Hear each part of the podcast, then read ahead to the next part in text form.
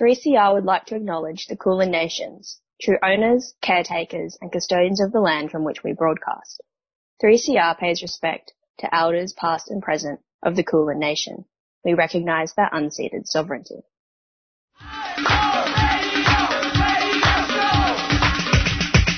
This is three C R Breakfast. Oh, yeah. Alternative news, analysis and current affairs. Monday to Friday, seven a m till eight thirty a m. Only double. Clap your hands.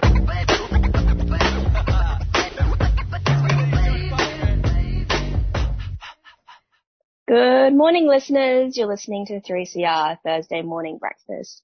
It is the twenty-fifth of June. Um, we just passed the winter solstice, so congratulations, everybody. How are you going, Priya? Pretty good. Pretty cold. It's very dark outside. Um, how mm. are you?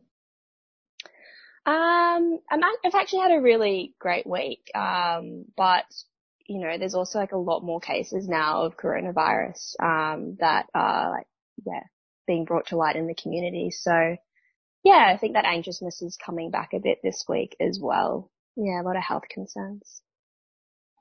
Yeah, and I think, um, as well, um, having been able to get away from the city for a moment, I realized that a lot of the hotspots Um, are clustered sort of around the inner north suburbs and then some of the inner suburbs out east and in the west. And so I think it's really important that people maintain um, some of those precautions rather than, than relaxing them so easily, especially because we do get some inconsistent messaging about, you know, how many people can be at a gathering.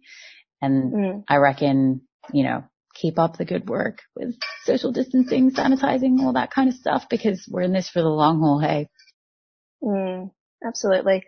And also with these greater lockdown measures, we know that we're going to also have like greater like policing and surveillance measures also put in place. So yeah, keen to reduce all of that. Yeah. So in terms of what we have lined up for you today, after news headlines, we're going to hear from Priya and Kali talk about some important local news stories from the week in more depth. Then we hear a conversation between Nasser Mashni and Robert Martin from three C R's Palestine Remembered show. Nasser and Rob speak about Israeli Prime Minister Benjamin Netanyahu's plans to illegally annex parts of occupied West Bank, as well as the lack of dissent from international leaders about Israeli annexation of Palestinian land. After that, I speak with Thant Myint-U about his recent book, The Hidden History of Burma, Race, Capitalism and the Crisis of Democracy in the twenty-first century. And lastly, we'll hear an interview I did with Alison Koenecke, who shares learnings from her incredible research into the systemic racial bias built into voice recognition software, which is all the more timely at the moment during the covid nineteen pandemic, when we're all using online platforms to an even greater extent than before. So it's going to be an awesome show as always. I hope you can stay tuned. And now we'll head over to News Headlines with Kate Kelly.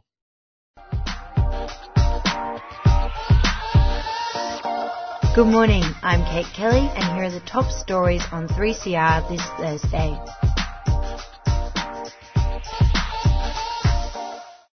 The Australian government's planned overhaul of university funding will cause another wave of anxiety and pain within parts of the sector already struggling to manage the financial impact of covid nineteen, a leading researcher has warned. So more university leaders voiced their concerns about the overhaul on Tuesday, with the head of University of New South Wales warning that the quality of university education and research in Australia will be at risk if funding declined while government support for research was also constrained. The University of Tasmania argued the government was setting up a false dichotomy in trying to separate sciences from the humanities, social sciences and law, and described the funding changes as troubling and difficult for some staff. Andrew Norton, a professor of higher education policy at the A N U, said the changes were very complex for university budgets, particularly within science and engineering, which faced a decline in the combination of student and government contributions.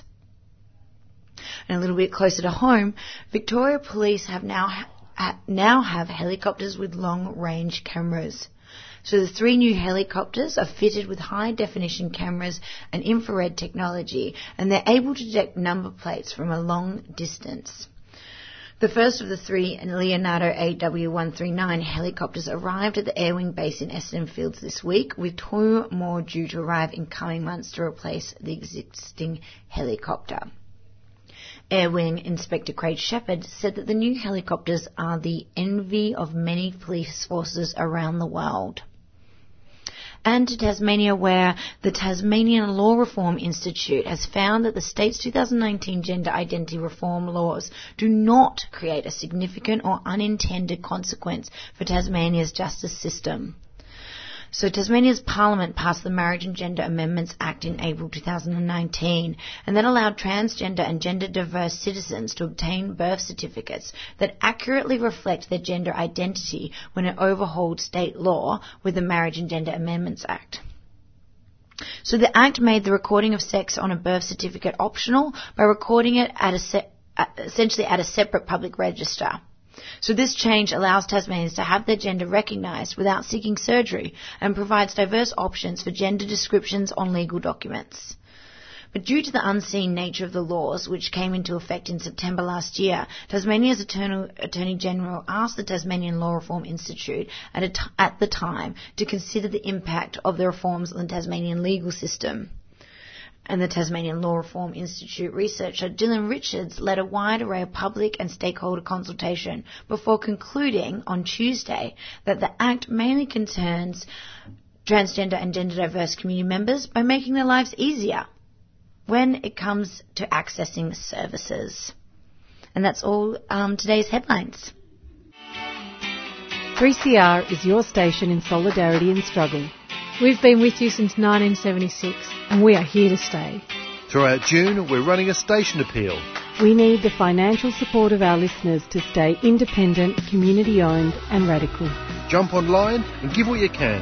Go to three c r dot org dot a u.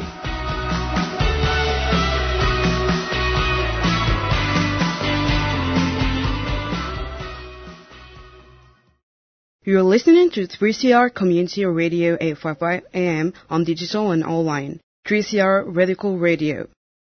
Um, but yeah, let's talk about maybe some local news and then also some international news. Yeah, so um, I guess we can start with uh, the fundraiser that was organised uh, to cover West Papuan activists um, who were unfortunately robbed at gunpoint in Collingwood this past Sunday, the twenty-first of June. Um, so as far as we're aware, uh, they were robbed in their Collingwood home, and their phones, cameras and laptops and music equipment as well as cash were all stolen. Um, and public housing, housing residents were also assaulted by the gunman that morning as well at the Collingwood estate. Um, So it's, yeah, it's pretty concerning, especially because, um, the local West Papuan, um, activist community, especially Poro, who we've had on the show quite a few times, um, mm. have, have been really, um, leaders in the grassroots activism space. Um, mm. Absolutely. Um, yeah, I mean, yeah, they're down for, you know, First Nations folks, like Black Americans, Latinx, Pacificas, um, you know, always turning up to like every rally. Um, every action. So it's really important that if you're listening now, um, definitely head to that um, Facebook page, fundraiser for West Papuan activists robbed at gunpoint in Collingwood. Yeah, and we can pop a link to that in the show notes as well. Um, the goal was around seven thousand five hundred, and I think they've reached the goal, but I would say still um, head over, donate, and check for any updates um, that have come through. Um, And um there was an update from from Porobibi yesterday, um sending some love and thanks to the donations. Um he provided a bit of a video showing the effects and the damage of um the gunmen entering the property um and taking their belongings. So yeah, big solidarity with West Papuan family in Melbourne right now. Um Poro mentioned they're traumatized and shocked, but they're taking some time to recover and rest now. Um, still no clear motive for what happened, but um, I think they're still figuring that out. Um, so another recent occurrence that I think is really important to talk about is uh, RISE Refugee Survivors and Ex-Detainees campaign to boycott Refugee Week. So that was um, from, this, from Sunday the fourteenth of June to Saturday the twentieth of June. So it's just passed, but it's really important that we still have a conversation about what they were um, what they were aiming to achieve by talking about boycotting Refugee Week? Mm. Yeah, so they've listed, listed some demands, so or like what you can do instead. Um, and that's firstly, you can defund and divest from the refugee detention industry. Uh, you can get involved in the Australian government's white supremacist refugee policy for torturing and abusing refugees in detention centres. And so you can head to the Sanction Australia campaign, uh, and that's listed on the RISE Refugee website. Um, share RISE ex detainees' ten demands, and you can find those also on the website. Um, how, and also they say, like, you know, how many people have supported Ex-Detainees Day on the fourteenth of September, a day that is not run by the U N or U N H C R, a privileged organisation headed mostly by non-refugees. Um, and support self-determined organisations run by and for refugees, such as RISE, who don't take funding or selfies with government or U N officials. Um, and definitely just drop your money. So yeah. RISE B S B number is zero one three one two eight and account number two two zero five eight four nine two five. Yeah. And oh, really important as well to emphasize that RISE have been campaigning against Refugee Week for, I think, eight years now. So this is the eighth year mm. in a row. Um, and really what they're talking about is the cruelty of um, what they refer to, I believe, as the refugee industrial complex, but I'll have to double check that. Um, but talking about um, how non-refugee led organizations um, really make a lot of money and a lot of profit and gain a name for themselves by advocating, quote unquote, on behalf of the refugee and ex-detainee community. Um, but really, you know, they're not doing the sort of work that RISE is, which is the intent is to work themselves out of a job um, to make to make sure that refugees and ex-detainees are supported and that these policies and procedures don't go ahead and there aren't sort of halfway measures to, you know, reduce the number of people detained, but just to not detain people in immigration detention and to not um, criminalize people for seeking asylum. Mm. And they've been doing lots of food boxes for their community as well. So that money is just super important at the moment so that they can continue to keep supporting um, the refugee community. Yeah. And also some other news, so heading over to so-called Western Australia, um, the upper house late on last Tuesday passed the Labor government bill, um, which advocates say will address the overrepresentation of Aboriginal people in the justice system. So this bill has been designed to end the controversial imprisonment of people for unpaid fines. Um, so we know that Nunes do.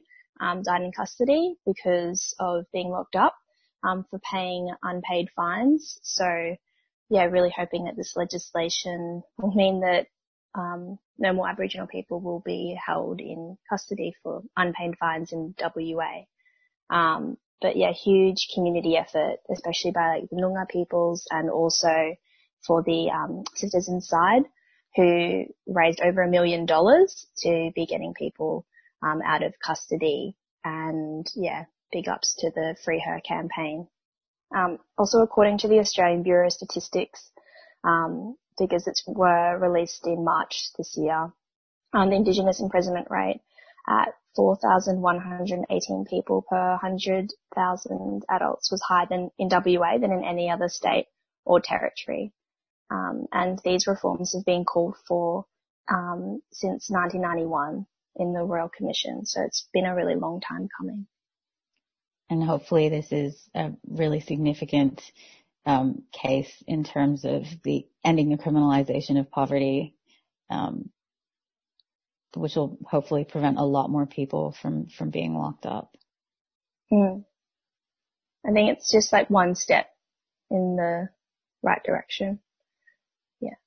So the last piece of news that we wanted to talk about today um, is that the suppression order um, has just been lifted on the death of an Aboriginal woman um, who passed away in Seaford, Victoria on the fourth of February.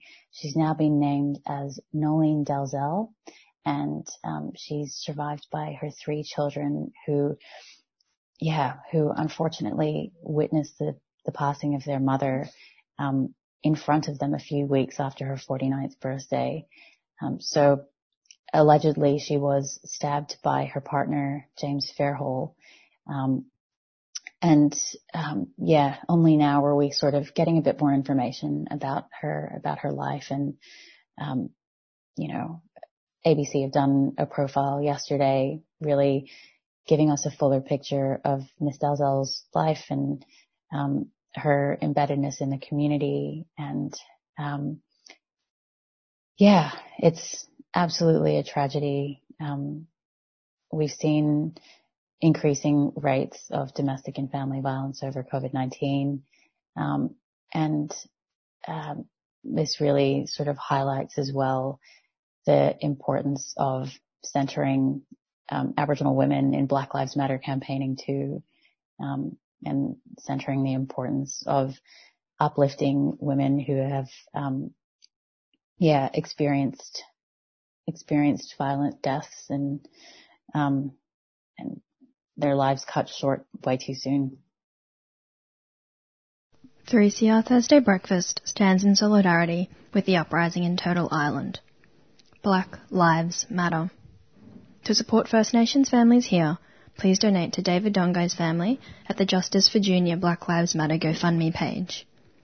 Donate to Kumanjayi Walker's family for their fight for justice. The GoFundMe page is Justice for Yundamu, Inquiry on Police Shooting. Please support the family of Joyce Clark and donate to In Memory of Joyce Clark, hashtag Justice for Joyce. And support the Sisters Inside Free Her campaign to pay off fines for Aboriginal women in prison. No justice, no peace, no prisons, no police. You're listening to three C R Community Radio, Melbourne's voice of dissent. three C R Community Radio, eight fifty-five on the A M dial, streaming live at three c r dot org dot a u or on three C R Digital in Melbourne. You're listening to three C R, eight fifty-five A M. Now let's head into another song. This one is For My Titters by Barker. Yeah. Barker roll. Yeah. Yeah. Barker. Ha. Huh.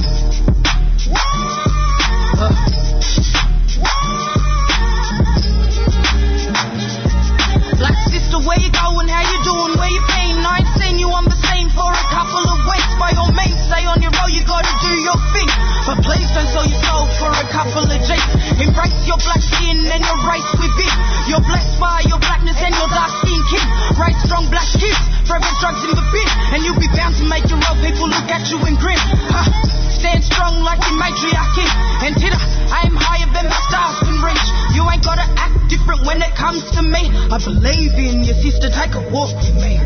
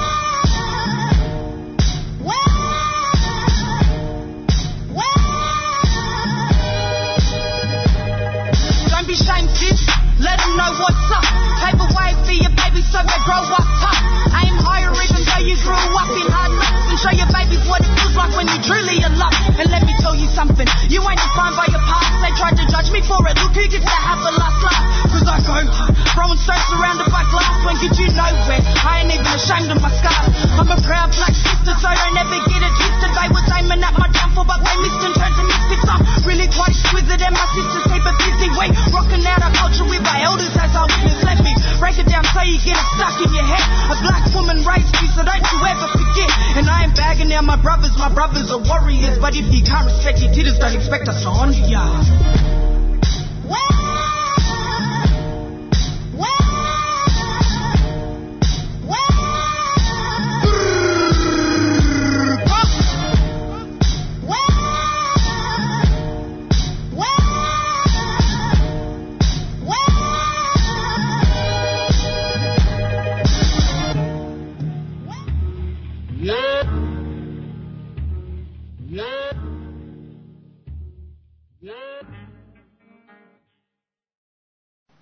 And that track there was For My Titters by Barker. Now let's head to a conversation between Nasser Mashni and Robert Martin from three C R's Palestine Remembered show. This week, Nasser and Rob talk about Israeli Prime Minister Benjamin Netanyahu's plans to annex parts of occupied West Bank. We've got a couple of things we want to talk about today, but first we want to talk about annexation, Rob. Yeah, one of these uh, lovely things that I think is due to start In, within the next month, and this is when yeah. Israel start to basically steal, legally steal, uh, uh, under their laws legally, yeah. Under legally, their laws, absolutely. Well, according, according to Benjamin Netanyahu and Donald Trump, it's legal. Under international law, it clearly is not. Under international law, it clearly is not. You're one hundred percent right there. Yeah, so Israel is going to annex parts of the West Bank that are supposed to be a future Palestinian state, Area C, which under Oslo, Israel has complete control over. Some four hundred thousand Palestinians will suddenly be God knows what in the state of Israel. They won't be citizens. They won't be given citizenship, but they'll be resident illegal immigrants or God knows what the, the uh, Kafkaesque term that Israel will apply to those Palestinians that suddenly become part of the state of Israel. So Area C has been an area over the last umpteen years where nobody could do anything except the Israeli army could use it for their bases. Is that correct? Oh, Israeli army could use it for its bases. Yes, correct. Um, but no the, one else has been able to. But now, well, and it's been basically put aside for yeah. this moment. So, so we should just pause there. So Israel's used it for security and military bases, but also has moved settlers into those areas. Yeah, they've allowed the settlers to build. They've connected those settlements, illegal settlements, to the Israeli power grid, to the Israeli uh, water and utilities grids.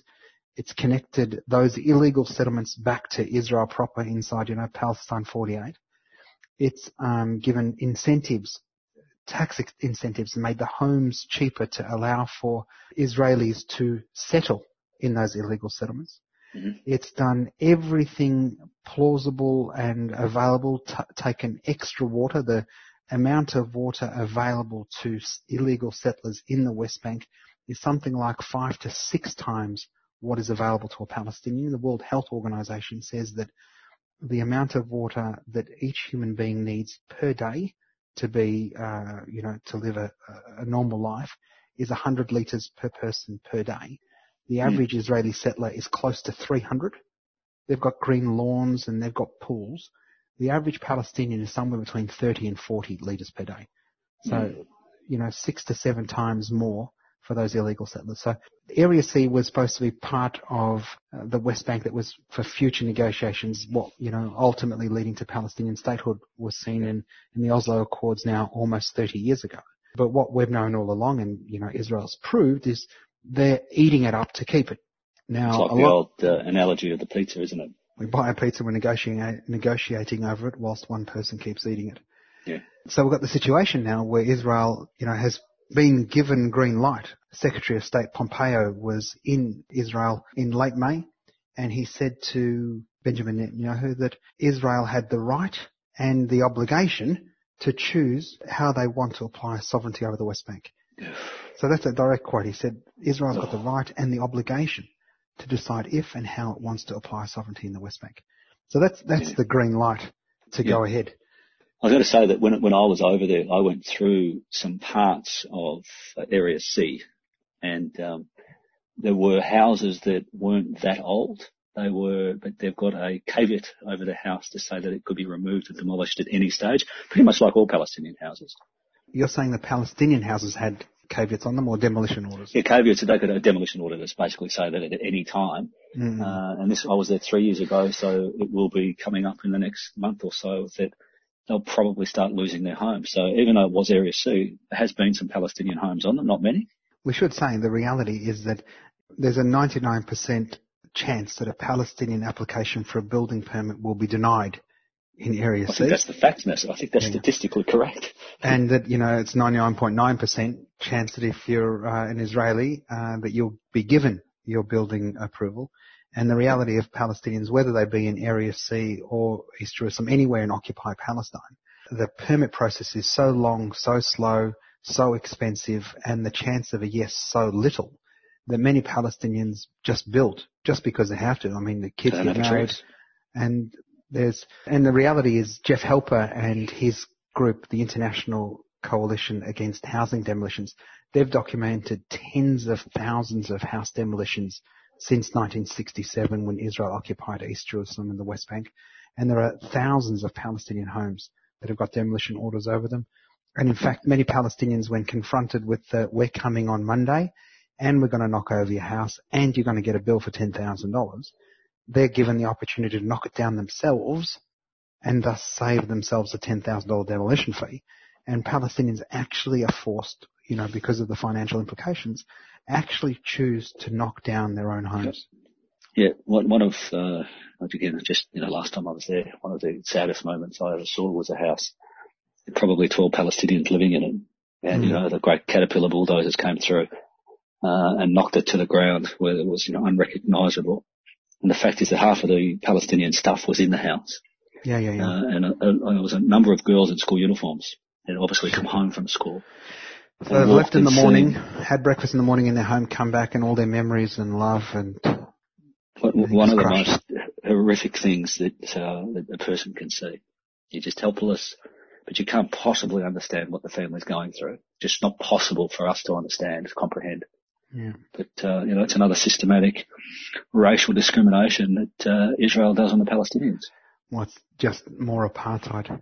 The interesting thing, and let's talk for a moment, aside from the illegality of the occupation, you know, it's illegal under international human, human rights law to move your civilian population into military-conquered territory.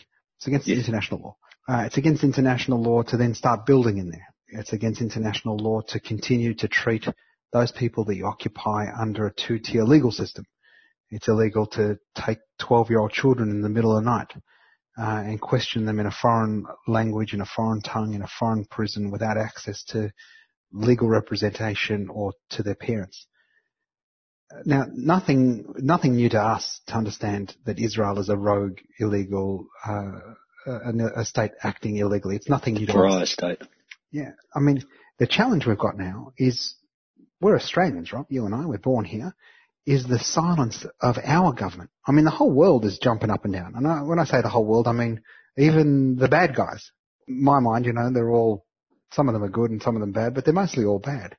You know, China is upset. China is occupying Tibet. You know, it's uh, almost went into war with India over some disputed territory. It's making moves in the South China Sea. But China's upset. China's not happy with the uh, annexation. They've actually said... China is deeply concerned about Israel's plan. The Indonesian foreign minister, he called Pompeo directly and he said he urged the U S to prevent Israel from carrying out its plan. Now, this is this is coming from everywhere. You know, Russia, and it's a bit rich for Russia to be um, uh, jumping up and down about annexation. I mean, they just annexed Crimea and is under U N sanctions for the annexation. Themselves. Yeah, yeah. Australia has applied uh, sanctions against Russia for the annexation of Crimea, although the Russians have used the same historical justifications as the Israelis about, you know, it's ancient Russian land. Mikhail Bogdanov, who is the um, Russia's deputy foreign minister, he said Israel's annexation is very dangerous. It would end the prospect of a two-state solution and would most likely provoke a new round of violence in Palestine. I mean, you know, the United Kingdom... Tell me this then. T- tell me this, because you're saying that all these world leaders and countries have actually, you know, stood up and said that it's undesirable, or, you know, why aren't we hearing about it on any of our mainstream medias anywhere? Because it is not something that's jumping up here. You have to search for Palestinian latest news. Yeah, I mean, look, to, to be fair, the the news is pretty filled with Black Lives Matter. I mean, you know, sure.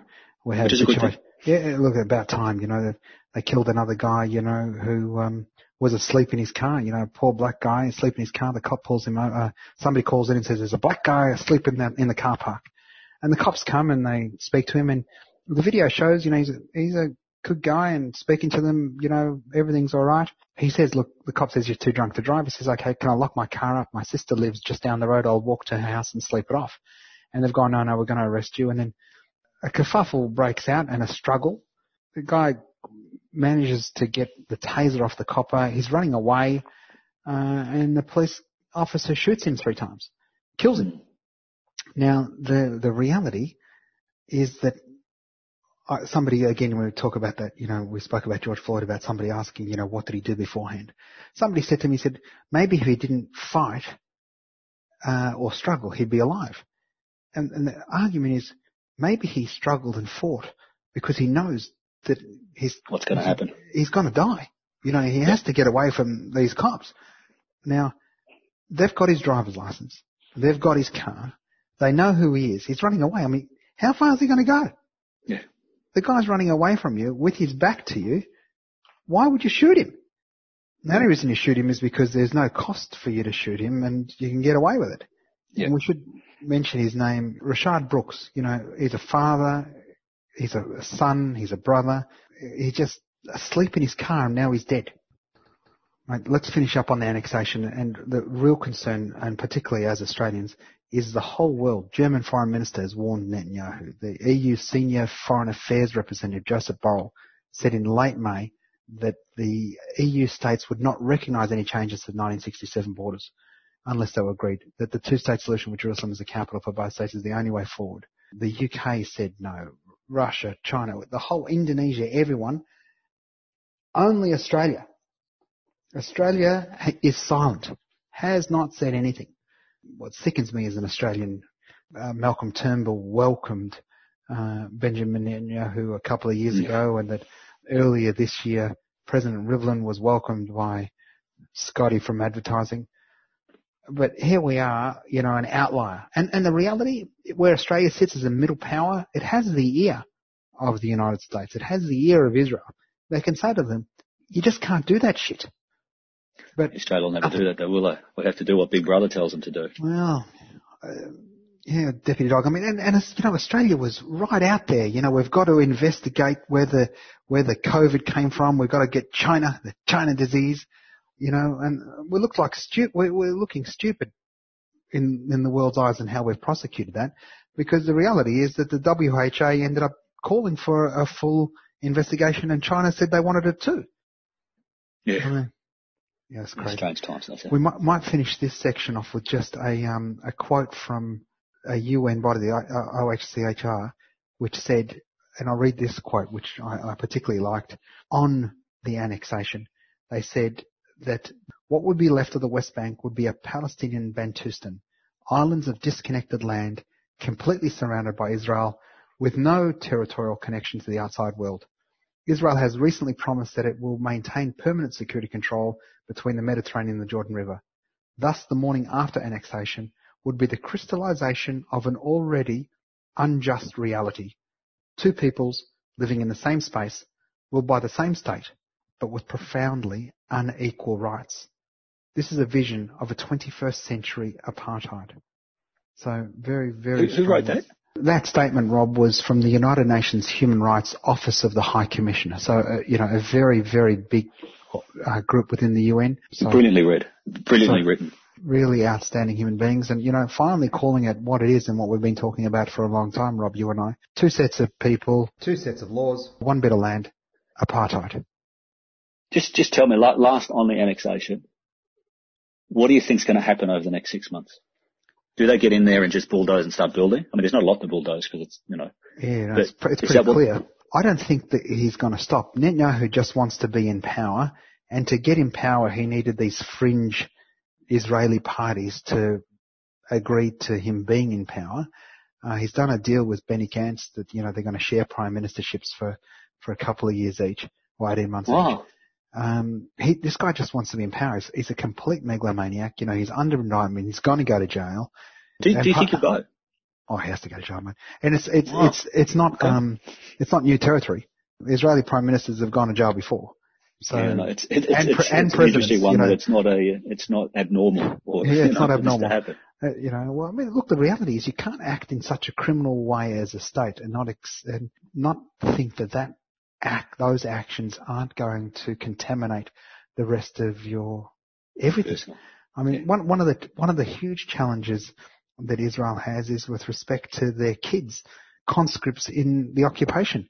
You know, many of them suffer terrible P T S D, and I say terrible P T S D. Suicide because, rates too are high. Yeah, yeah, you know, it's not normal for a nineteen-year-old to hold, corral tens, hundreds, thousands of Palestinians and have that level of control over human beings' everyday movements. It's not normal. Now, no. some of them, you know, might enjoy it. Some of them think it's God's work. But, you know, just because they celebrate God on Saturday doesn't mean that they, they're bereft of the humanity that we all feel, and many of them, many of them suffer terribly. Now, yep. on a scale of suffering where the Palestinians in Gaza are on four hours of uh, electricity per day and the daily calorific intake of their food is only allowed in, no access to the outside world for fifteen years. No water. No water. You know, the U N said the place would be unlivable by twenty twenty. Here we are. You know, a population density that would see um, Australia have something like fifty billion people in it. You know, crazy, crazy, crazy numbers and crazy inhumanity. And the depth of suffering is um, t- despicably low. All the Palestinians in refugee camps in Lebanon, or the Palestinians uh, in Syria that have been displaced because of the civil war and the destruction of Yarmouk, Palestinians in Jordan, et cetera, the Palestinians in East Jerusalem, West Bank, all of them suffer ongoing stress disorder. There's no post-traumatic stress disorder, no P T S D. It's an ongoing stress disorder, whereas yeah. Israelis come out of that military conscription and then try and become normal. You know, how do you become normal after spending three years as a bloke or two years as a, as a woman at a checkpoint? It, it's not right. It's not possible to come uh, unscathed. It's well, not it possible. Cannot not affect you in some way. No. So um, anyway, look, the, the, the, the reality is that corruption, whether it's uh, in the state level and how that permeates its way through leadership, and then, you know, in its own citizenry. It's, you know, we've often said, and I know um, Samah uh, has a poem about it, but in the Palestinians' liberation and freedom, so too will the Israelis be liberated and freed. That's good. You know, it's very, very powerful. And just then we heard a conversation between Nasser Mashni and Robert Martin from three C R's Palestine Remembered show, who were talking about Israeli Prime Minister Benjamin Netanyahu's plans to annex parts of occupied West Bank.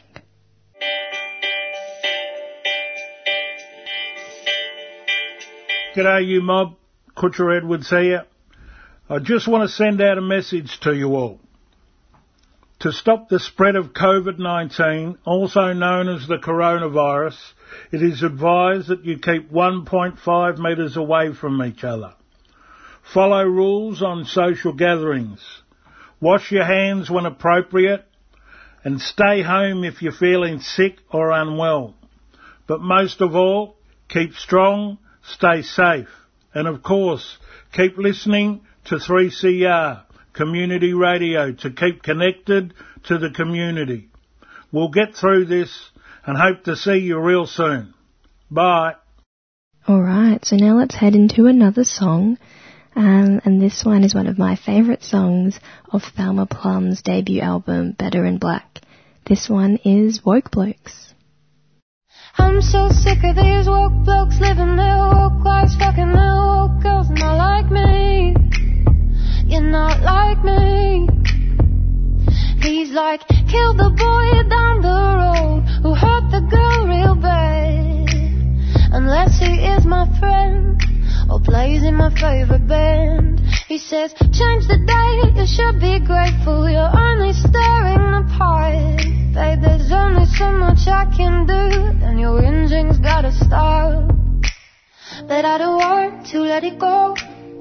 If I do, no one will know how it feels to be alone, and I just want it to stop.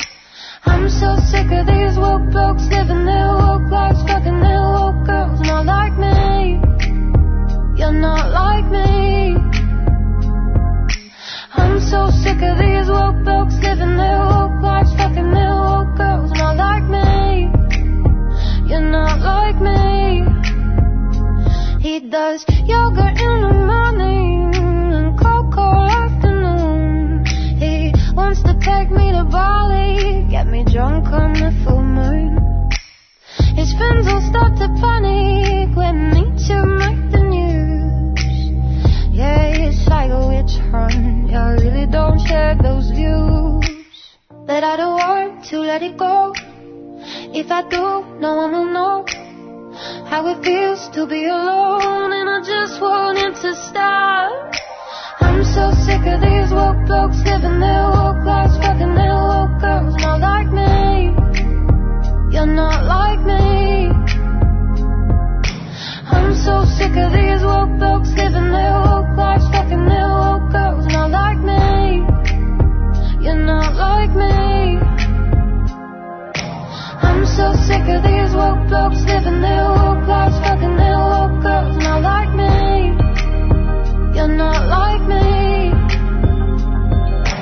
I'm so sick of these woke blokes living their woke lives, fucking their woke girls. Not like me, you're not like me. You're not like me.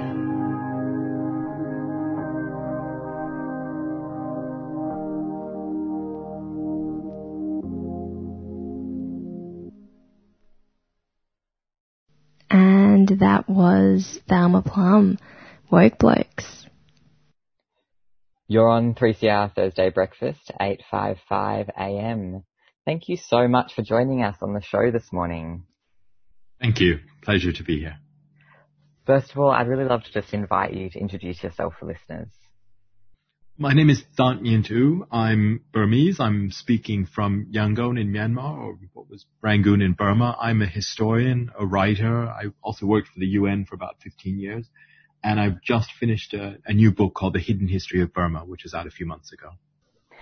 And for listeners that haven't had a chance to have a look at um, your most recent book, can you give us a bit of an overview of The Hidden History of Burma? Burma is a country that became independent from Britain in nineteen forty-eight, and since then has had a fairly tragic history. It's been at civil war. It's a country that's been um, ruled by military dictatorship for many decades. It's one of the poorest countries in, in Southeast Asia. And over the past seven or eight years, it had what seemed to be a transition to more democratic government. It became more open as a society. It became more connected with the rest of the world. But we've also seen lots of violence, intercommunal violence, interracial violence, seven hundred thousand refugees fleeing to Bangladesh in two thousand seventeen. And I've been in Burma working here and doing different things for the past ten years. And the book is, in a way, my attempt to, to make sense of all this. The story of, of Burma first as a country led by a military dictatorship uh, with an opposition headed by Aung San Suu Kyi, who is a Nobel laureate, this seeming, um, transition to more democratic government, and then this more recent tragedy, especially involving these Rohingya people and refugees. So it's an attempt to make sense of that and, and to really connect it back to a much longer legacy around race, identity, inequality, and colonialism as well. For listeners who might be unsure around terminology, can you explain your decision in terms of the, using Burma rather than Myanmar? I think Burma is a much nicer word and, and name in English, so that's, there's a personal preference. It's Myanmar is, is actually the same word as Burma. It sounds different in English, but the word, you know, the Burmese word for Burma has, or for Burmese has always been Myanmar, and that's how it's, it's written and that's how it's, it's pronounced. And so there was never any change of name in Burmese. Uh, Burma is the word that was used by Europeans going back hundreds of years before the colonial period as well. I guess one reason that some people have a preference for Burma is that the change of name really reflects a kind of a, a nativist sentiment. It's like Germans saying, you know, in the nineteen thirties to people speaking English that they had to refer to their country as Deutschland rather than Germany. And that's kind of the sentiment behind why military rulers back in the late nineteen eighties insisted that people call the country by, um, by the, by the name in Burmese, Myanmar rather than Burma. The subtitle of your book, um, you know, The Hidden History of Burma, Race, Capitalism and the Crisis of Democracy in the twenty-first century. I was wondering if we could maybe talk briefly about those different key issues that you're discussing in your book. First of all, race. You write a lot around the way in which the modern state as a racial hierarchy has its origins in British colonialism. Can you unpack that a little bit more for us? Sure. I mean, I mean, on the one hand, you know, Burma is a place that has tremendous diversity in terms of language and culture. There's literally dozens, if not hundreds, of mutually unintelligible languages and dialects spoken in the country. You go to some parts of the country which are mountainous, and the people at the at the bottom of the mountain speak an entirely, you know, speak a language that's from an entirely different language family than people, you know, in the middle of the highlands, and then people at the top of the mountains. So it's incredibly diverse in that way. And people before the British came along obviously had their own sense of identity and, and, and difference from each other as well as from other people as well. But under the British, um, government became a racial hierarchy. You had people of Europeans, basically mainly English people, people of Europe, uh, European descent at the very top. You had immigrants who had come mainly from India and, and, and from China, Um, taking over new sort of um, parts of the economy, um, forming a, a privileged business class as well. Um, and then you had the ordinary Burmese people at the very bottom of this hierarchy. And so for the first time in Burmese history, uh, the country was ruled as a racial hierarchy where the race you were from determined to a large extent your position in society. Could you speak a bit more about how, you know, coming from that colonial legacy, how is race and identity being sort of put to work within a, a nationalist project? Well, I mean, I guess the easiest way, or not the easiest way, but a, a way to think about the whole kind of Burma story is this, that, you know, it was a racial hierarchy. It was, it was obviously under, it was under colonial, British colonial rule. That's true of many different countries. What's unique about Burma to some extent was the extent to which there was immigration from somewhere else. And that immigration came from, from India. And so Burma was a country of about ten, twelve million people back then in the early twentieth century. Millions of people from India came.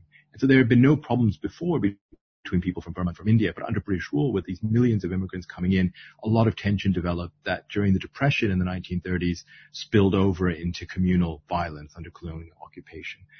In the nineteen fifties and sixties, independent Burmese governments wanted to move to the left in terms of jettisoning uh British era kind of the British era kind of economic system and installing instead a kind of socialist system. But they also expelled uh, or may, more or less compelled to leave hundreds of thousands of, of ethnic Indians who were then living in the country. Fast forward to the nineteen eighties, nineties and more recent times, that socialist experiment for different reasons was seen to have failed. And all that was left was that kind of ethno-nationalist sentiment that for a hundred years had been directed against Indian immigrants. And even though most of the Indian immigrants were gone now, that kind of ethno-nationalist sentiment of Burma and the Burmese as being an indigenous people that were under threat of being overwhelmed by Indians or Chinese or other outsiders at any time became quite a big part of how people thought about themselves and their country. And maybe that was okay up to a point. But because it was a country that had its own other minority peoples, um, this whole project of then how do you build a nation which includes some people and then excludes other people uh, became a huge challenge, and a challenge which um, successive governments have, have completely failed at, at, at addressing over these decades. And so moving on, why do you write that, that capitalism is a key overlooked or missing element in the story of Burma?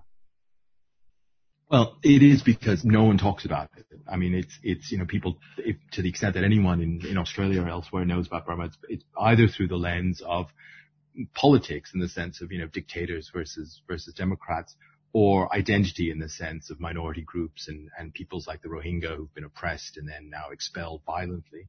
And then people don't think about capitalism or, or the economic system, which has been incredibly exploitative and extre- incredibly violent in many ways towards millions and millions of, of ordinary people in the country. it was it was a capitalist system under colonial rule. Then, as I mentioned, there was this socialist experiment from the fifties through the eighties that was seen to have failed. And then we've had this kind of transition back to a kind of capitalism since the late nineteen eighties, about the same time that Eastern Europe, Soviet Union, these countries also transitioned to a kind of free market system. And that free market system um, has, has displaced millions, has cut down you know, millions of acres of forests, has led to tremendous environmental degradation, has led to a society that used to be fairly equal becoming incredibly unequal, um, and whatever else, and whatever you think about, you know, whether the future should be to the to the left or to the right or capitalist or something else, it's a huge part of of life and what's what and the situation, the dynamics in this country today. And I think it's been overlooked um, when people think about Burma from the outside. So you write that, that Burma is a sort of almost morality tale that came crashing down, um, in the sense of how the, you know, Western countries sort of upheld, upheld Burma as this, as this fable or narrative of progress. Could you talk a bit about the role of the West in constructing and maintaining those narratives of, of capitalist progress and this sort of inevitable move towards democracy? Yeah, I mean, on the one hand, I mean, the country is is infinitely more free than it was ten years ago. I mean, we have a new constitution. It's not a democratic constitution, but it's at least a halfway house between military rule and and a fully fledged democracy. Um, there's a lot more freedom of media and association than there was before. I mean, just the fact that I can do this interview from here, it's something that I wouldn't have been able to do, you know, nine, ten years ago. So it is more free. It is to some extent more democratic. Aung San Suu Kyi, who was opposition leader under house arrest for many years, uh, was not only freed and then became an M P, but now is the de facto head of, of government and very much leading the show, for instance, during this, this pandemic. And so that, in that way, there's been huge progress. Um, there's been a lot of fighting, um, between uh, the government and, and ethnic minority, uh, armies in the past, but that's to some extent died down in the, in the very recent past. So that's still continuing in some parts of the country. Um, but it's these bigger issues that are missing, I mean, or that are still not being addressed. I mean, both this, this nation building issue of, of how do you construct a, a, a society, a fair society from dozens of different, um, ethnic minority, uh, communities. How do you build a new kind of identity that is not a return to this kind of ethno-nationalist sentiment of the past? And then how do you build a, a, a new economy, um, from this kind of extremely exploitative capitalist economy that we have right now, uh, that also addresses issues like climate change. And, and Burma is going to be one of the countries in the world most uh, negatively affected by climate change anywhere in the world. Um, and so they're big questions, and these are the questions that many countries in the world are asking, but they're particularly acute in Burma. And I think the reason Burma is so interesting is it's a microcosm of almost all of the world's problems. And if we start to find a way out of some of these problems, perhaps Burma can be a testing ground for some solutions as well. And you mentioned the COVID nineteen pandemic before. Could you give us a bit of an update about um, how things are going in Burma? On the one hand, it's, you know, the, the, the number of confirmed cases is, is very small. Only a few people have died. We don't know if that's the real truth because only a few thousand people have been tested so far. So it's possible it's, it's much more widespread than people think. But there's not a huge outbreak anywhere. The, the hospitals are not full or anything like that. So it's, it's not as if a huge amount has been hidden, but it's probably worse than, than the official statistics say. So, but on the one hand, it's, you know, it's not bad. Uh, and the government is taking it seriously. There are quarantine rules in place. Uh, there's a semi-lockdown in place. Uh, no international commercial, uh, air travel is, is allowed. Um, so that's okay in terms of the handling and the situation.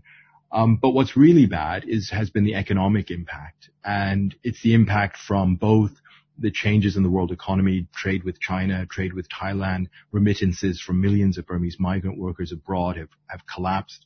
Um, the garment industry is at, at risk of collapsing because they're dependent on exports to Europe. So millions of very poor people who really have no savings and, and nowhere to turn. We have no social security net, safety net, um, are at risk of losing everything. And so the economic picture is very dire, and and that's with no outbreak. And so if we have a health emergency on top of that, Um, I think we should all be focused a little bit on Burma as, as one of these developing countries we all think about when we think about how, um, you know, the worst of this pandemic may still be, may still be ahead of us. I just want to ask one further question about, about the Rohingya crisis. And, you know, we've spoken quite a bit on Thursday Breakfast around sort of the, the, the unfurling crisis and, and genocide of Rohingya people. Would you speak a bit more about that and what can be done in terms of supporting and amplifying the rights of Rohingya people? And it's very um, hard to be optimistic. I mean, you have the situation of the seven, eight hundred thousand people who are refugees in Bangladesh, and and the protection needs there. And we just have to remember that, you know, nearly half of those people are are children whose whose loss of education. You know, every year that goes by for a kid without education is is a tragedy. We have one hundred thousand uh, plus in uh, in I D P camps, internally displaced camps in in Rakhine, and you know the, the the hope of any kind of repatriation that is safe and voluntary and dignified, I think, is just really really um, um, unlikely right now, or the the, the hope is, is is very slim right now. Uh, with this pandemic, I mean, the intention of government to to to try to solve this issue is is now very far away. Um, but even more than that, it's that in that same part of the country, in Rakhine State, where the Rohingya had come from, uh, you know, before they became refugees in Bangladesh, this is where there's now incredibly intense fighting between the government and a whole new insurgency, the Arakan Army, which represents or claims to represent the other minority there, the Arakanese or Rakhine-speaking Buddhist minority, who are up in arms against the government as well, and where another one hundred thousand people have been displaced over the past uh, year. And that is also occupying, not just occupying a lot of attention in the government, but is seen as a huge emergency right now. And that's in exactly the same part of the country. And in general, I just don't see, you know, if the hope is that people will be allowed to come back, or people, regardless of race or religion, are integrated into society, I just don't see the hope that that will happen in that one small part of the country, unless you see systemic and basic change everywhere in the country. So, you know, it's a long slog ahead, and it touches on all the issues that we've discussed. And, and I guess my main point is just that I just don't see uh, a, a way forward for Rohingya people that doesn't include change in the country as a whole. What are your hopes for the future? Why do you write that, you know, what is needed most of all for Burma is a new project of the imagination?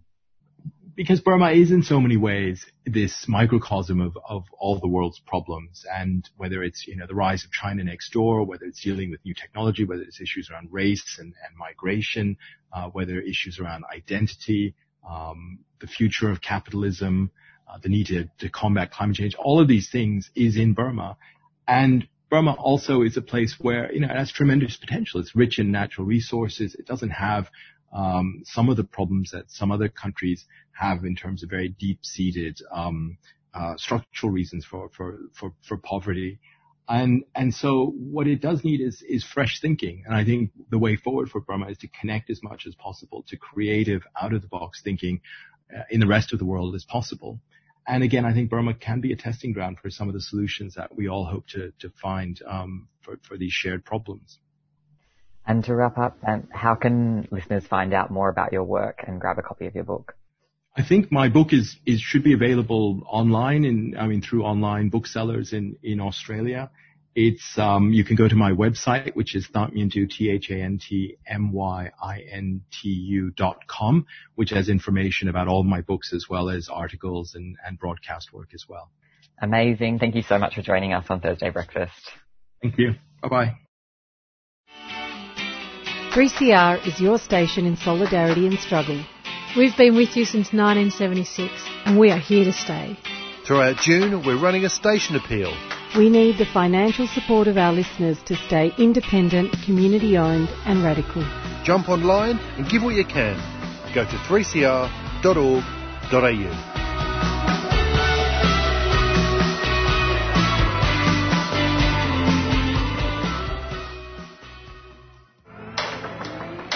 You can see that this country is covered in the blood of Aboriginal people, the length and breadth of it. Australia is a part of an undeclared war and a secret invasion, and it began two hundred fifty years ago, this year. Now we have a country that's built on lies, deceit, fraud, propaganda and race hatred indoctrination. Now it's been two hundred fifty years of us being oppressed in our own land, brutally. We might be oppressed, but we understand what freedom is, and we fight for it every day, and we've resisted this occupation since day one. And I predict colonialism, capitalism, imperialism is going to get knocked out cold by about mid this year. three C R, your station in struggle and solidarity. To donate, go to three c r dot org dot a u.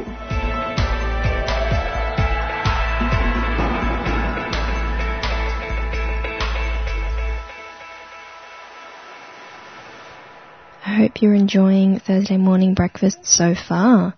Now we're going to head into a new track by Alice Skye. This one is Grand Ideas.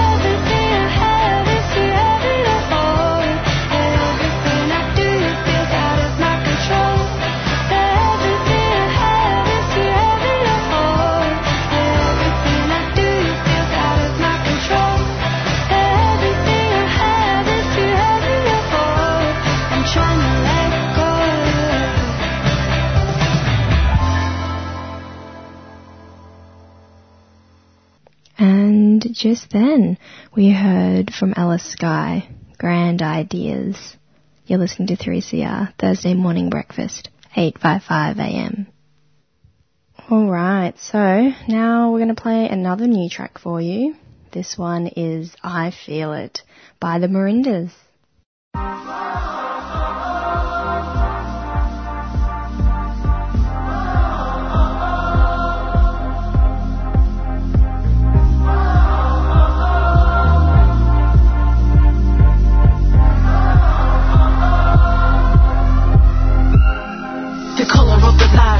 To my soul, time is ticking fast, it's out of control. The feet are off the ground, I'm on the high tide. Carry me away into the nightlife. You know I love it, eh? Yeah, yeah. You know I need it, eh?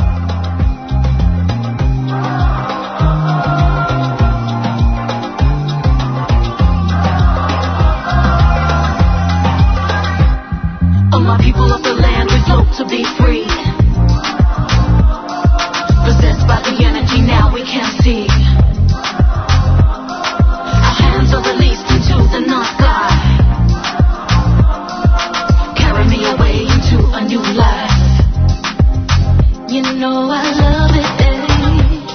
Yeah, eh? You know I need it, eh? It's so exciting, I'm so excited. This excitement, oh yeah, yeah, yeah. And I feel it, feel it, feel it. And I feel it, feel it, feel it. And I feel it, feel it, feel it. And I feel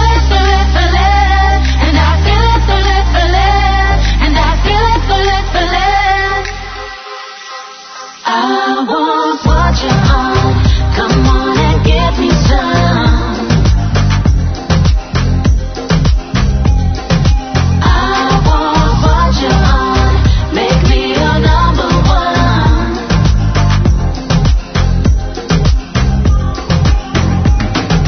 Quaba warimbajawa, quaba warimbajawa, quaba warimbajawa. Quaba warimbajawa, quaba warimbajawa, quaba warimbajawa.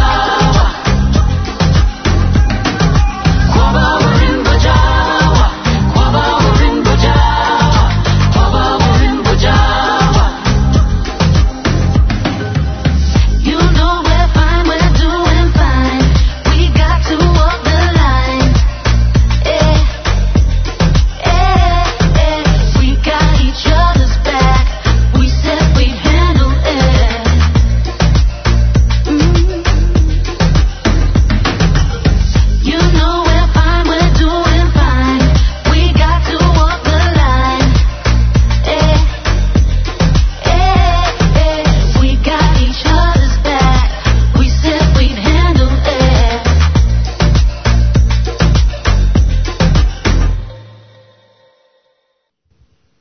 You're listening to three C R, eight fifty-five A M. And the song that we just played for you then was I Feel It by the Merindas. three C R is your station in solidarity and struggle. We've been with you since nineteen seventy-six and we are here to stay. Throughout June, we're running a station appeal. We need the financial support of our listeners to stay independent, community-owned and radical. Jump online and give what you can. Go to three c r dot org dot a u.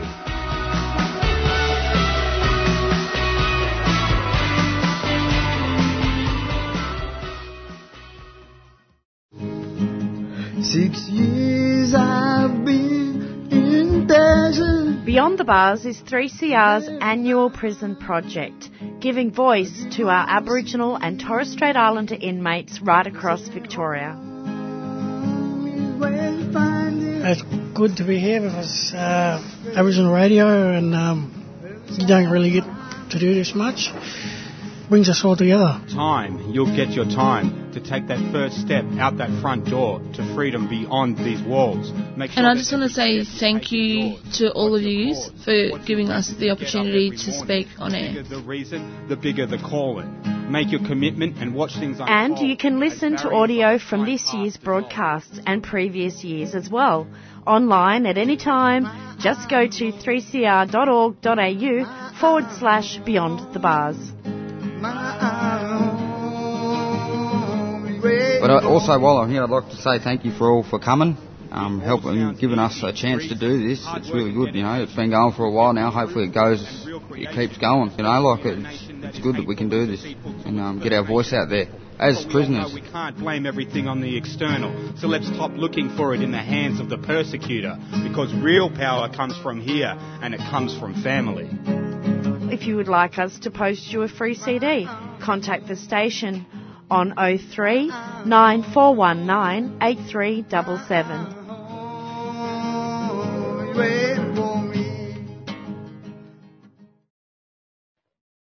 You're on three C R Thursday Breakfast, and next up we're going to hear from Alison Koenecke on systemic racial bias in voice recognition software. So Alison is over in the States and I'm here. When I reached out to Alison, she let me know that she was incredibly busy at the moment, so she probably didn't have time to do an interview, but that she'd be happy to respond to my questions by voice memo. So the interview that you're about to hear might sound a little stilted, because I sent her the questions, she sent me voice memos back, and then I recorded the questions. But I hope you'll stay tuned for this conversation, because I feel like it's really important, now more than ever. During the covid nineteen pandemic, around the world, we're seeing this rapid uptake of technologies and online forms of communication. And it's so important that we're aware of the systemic bias that's built into those technological systems and what we can do to challenge that. So stay tuned. You're on three C R Thursday Breakfast, and this is Alison Koenecke on her research regarding systemic racial bias in voice recognition software. Hi, I'm Alison Koenecke, and I'm a PhD candidate studying computational and mathematical engineering at Stanford University. Okay, so first things first. What actually are automated speech recognition systems, and how is this technology currently being employed around the world? Automated speech recognition systems use machine learning algorithms to convert spoken language to text. So you've probably heard of speech-to-text systems and virtual assistants like Alexa or Siri, which you can use from your phone or other devices in your home. But the impact of speech recognition systems goes far beyond commercial products. Uh, for example, doctors use speech-to-text software to create medical records about their patients. Online educators rely on automated closed captioning of their videos to reach hard-of-hearing audiences, and people with physical impairments depend on this assistive technology to control their computers. But critically, not everyone can take advantage of these powerful new tools. You led a recent research study that revealed significant racial bias in the performance of five popular speech recognition systems. Could you please break down for us what your research found? We gathered thousands of audio snippets of American speakers who self-identified racially as either black or white, and then ran these audio files through five leading speech recognition systems. We found that all of the service providers, that is Amazon, Apple, Google, I B M, and Microsoft, all showed significant racial disparities. For every one hundred words, these systems made about nineteen errors for white speakers compared to thirty-five errors for black speakers, which is roughly twice as many errors for black speakers than for whites. Now, the systems performed particularly poorly for black men and for those who spoke with linguistic features that are characteristic of African American vernacular English. So, in your view, where do these racial biases in voice recognition systems come from? Modern speech recognition systems are generally composed of two separate technical components, a language model and an acoustic model. Now, the language model deals with what you say, so things like words and grammar. Meanwhile, the acoustic model deals with how you say it, so things like pronunciation, rhythm, pitch, syllable accenting, vowel duration, that sort of thing. From our experiments, we found that the race gap appears due to the acoustic model and not the language model. We believe that we can start closing the race gap by using more diverse data in training the acoustic model. That is, if your model only listens to examples of white speakers' pronunciation, rhythm, pitch, and so on, it's not going to generalize well to other demographics of speakers with perhaps different acoustic patterns. So, we encourage the makers of speech recognition systems to invest in better collection of data on African American vernacular English speech and other non-standard varieties of English, whose speakers may be similarly burdened by poor speech recognition performance, including those with regional and also non-native English accents. On three C R Thursday Breakfast, we focus a lot on racist and racialized policing. Could you speak a bit about how facial and voice recognition technology is increasingly being used in law enforcement? Our study was very much inspired by prior work in the computer vision space. Specifically, researchers Joy Bolamwini and Timnit Gebru found that big tech companies, despite having overall high accuracy in facial recognition, performed very poorly on darker female faces, as opposed to their white male counterparts. We see our study as the audio counterpart in racial disparity studies. For a concrete example, court reporters document millions of transcripts a year in legal settings. There exist services for legal-specific audio transcription. But one can imagine that if these transcriptions are on average worse for black defendants than for white defendants, then there could potentially be skewed trial outcomes. Listeners who don't have Alexa or Siri in their homes or on their phones might be tempted to dismiss all of this as not that relevant to them. Why do the dangers of unchecked and biased artificial intelligence systems implicate and impact all of us, no matter what technology we choose to use? It's easy to trivialize this issue by saying things like, this just means you can't ask Google to tell you a recipe. But the world is quickly adopting these speech-to-text systems across industries. For example, doctors are already using speech recognition systems, especially trained on medical vocabulary, that they're using in hospitals. But what if, despite being a competent doctor, your speech is not recognized, and so your patient's records end up being incorrect? It's easy to dismiss these things as irrelevant if you don't need to use the systems all the time. But, for example, let's talk about someone who's disabled and needs to use speech-to-text because they're unable to type. This is going to be their main mode of communication in the twenty-first century. So the C E Os of big tech companies love to talk about so-called ethical artificial intelligence. In your view, in a deeply unjust world, can artificial intelligence ever be truly equitable? A I is only as equitable as the people who design the systems. In order to have ethical artificial intelligence, we have to have conversations about what that means when we build the products and not after products exacerbate inequality. Okay, so what needs to change? How can we fight back against the racism that's built into voice and facial recognition systems? To ensure that voice technology is broadly inclusive, it's critical for academic researchers and industry professionals to create and use more diverse data sets when developing speech recognition tools. Of course, it's often difficult to obtain training data at the large scale that's necessary for machine learning models. Even if all ethical concerns are addressed for data collection broadly, there still remains the problem of collecting data using consumer products. So one can imagine a positive feedback loop from data collection based on product usage. So if only white speakers are understood by their phone's voice assistant, the only data collected will be that of white speakers, which then feeds into the company's model used to develop the voice assistant. Without separately providing data for black speakers, it would be unlikely for the speech recognition acoustic models to improve for black speakers who cannot use the company's voice products. This is all to say, those in the speech recognition community need to be more cognizant of diversity from the beginning of the pipeline, that is, when they collect the data that's used to inform their machine learning models.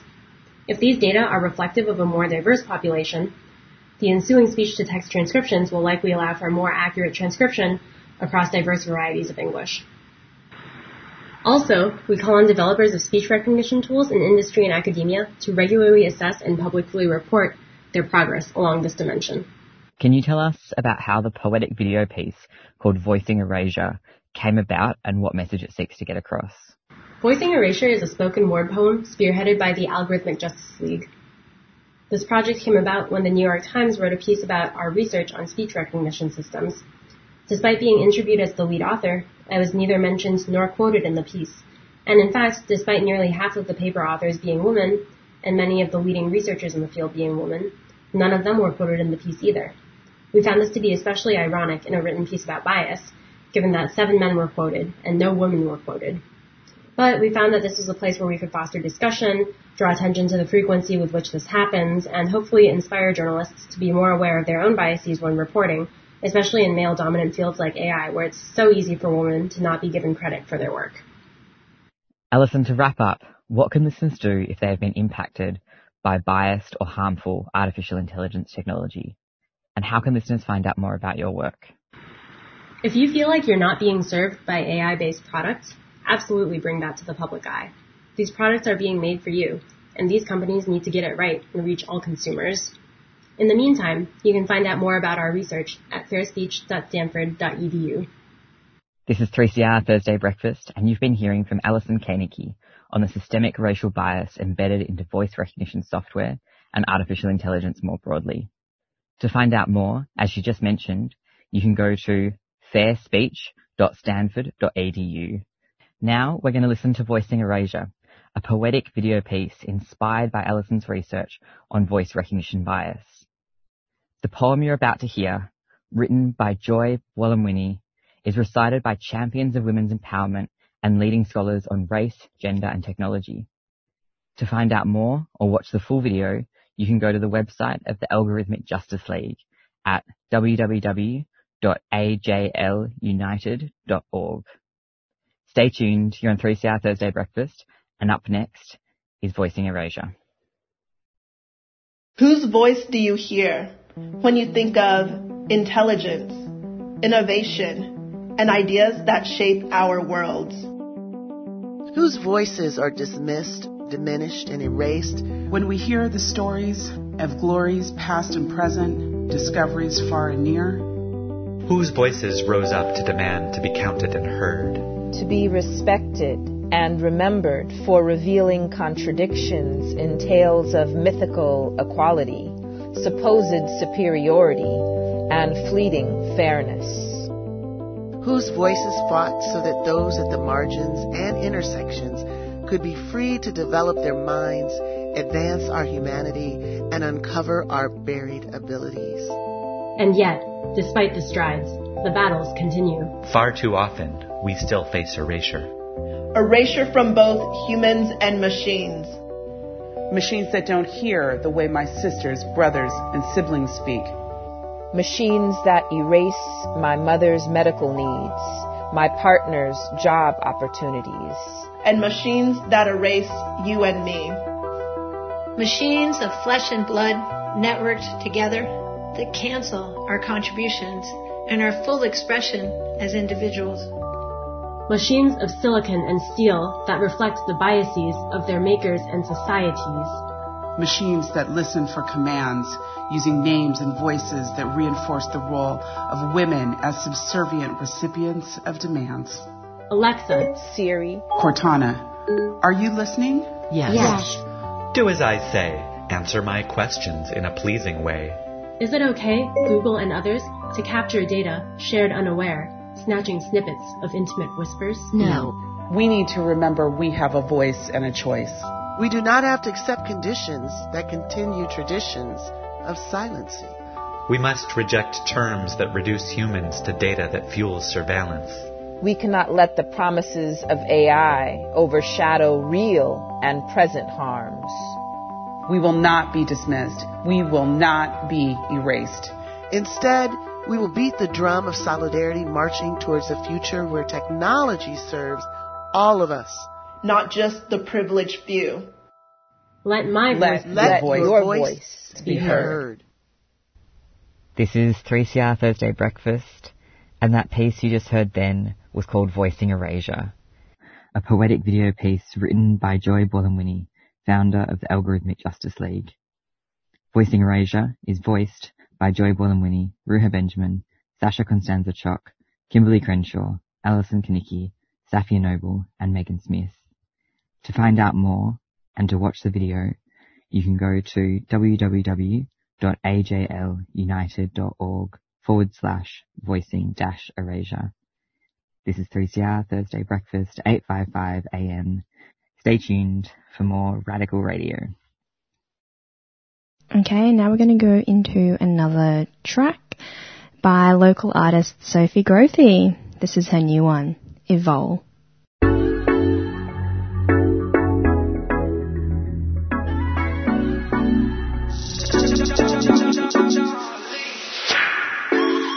They say you a danger, I say that I am too, I say that I am too, I might be better than you. You say you're a nice guy, you say you're the one for me, you say I'm the one for you. You always got me confused. If I give you my heart, would you break it up now, or would you protect it, baby? If I give you my heart, would you break it up now, or would you protect it, baby? He a bad boy, he know they carry loss, but he thinks say, I know the savvy arm, cause he thinks that he a slight guy. I'ma turn your whole mood to a shy guy.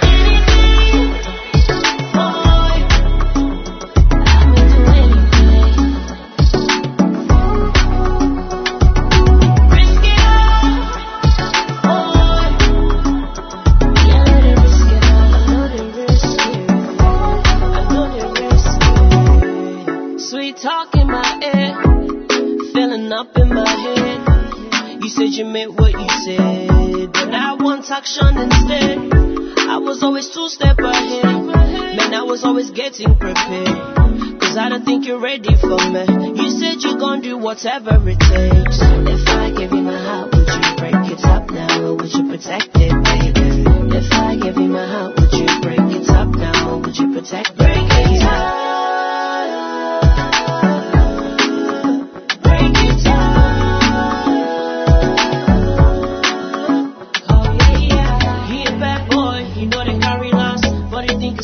I know this I be on, cause he thinks that he is like God. I'ma turn your whole mood to a shy guy.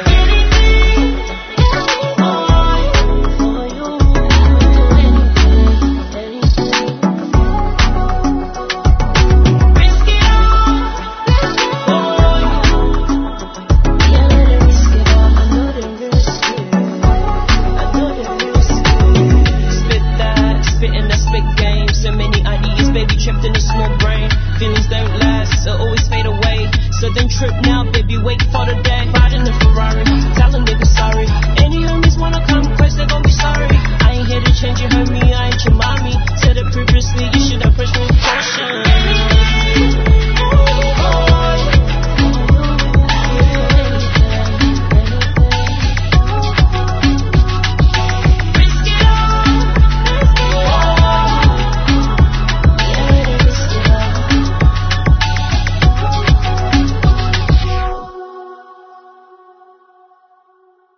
You're listening to three C R eight fifty-five A M, and we just played for you A Vole by Sophie Grophy.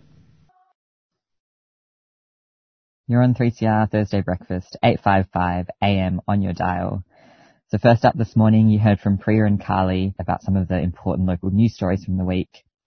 Then you heard from Palestine Remembered, incredible show on three C R. That was a conversation between Nasser Mashni and Robert Martin talking about the Israeli Prime Minister's plans to illegally annex parts of occupied West Bank and the lack of dissent from international leaders around that annexation of Palestinian land. You heard an interview I did with Thant Myint-U about his recent book, The Hidden History of Burma, and you also heard from Alison Koenecke sharing her learnings from her research into systemic racial bias built into voice recognition software. So that's all we've got time for this morning on three C R Thursday Breakfast. Stay tuned for Lost in Science. We'll be back next week, and I hope everyone has a beautiful Thursday. Well, that's all we have time for today on three C R Thursday Breakfast, eight fifty-five A M. Thanks so much, Carly. Thank you, Priya. Good yarn at the beginning there. Um, yeah. Thanks for listening, everyone. And now to Lost in Science. three C R Breakfast would like to thank the New International Bookshop, Melbourne's radical independent bookseller and venue, for their financial support of this program. You can find Nibs in the basement of Trades Hall in Victoria Street, Carlton, or check them out at nibs dot org dot a u to find more information about upcoming discussions and events.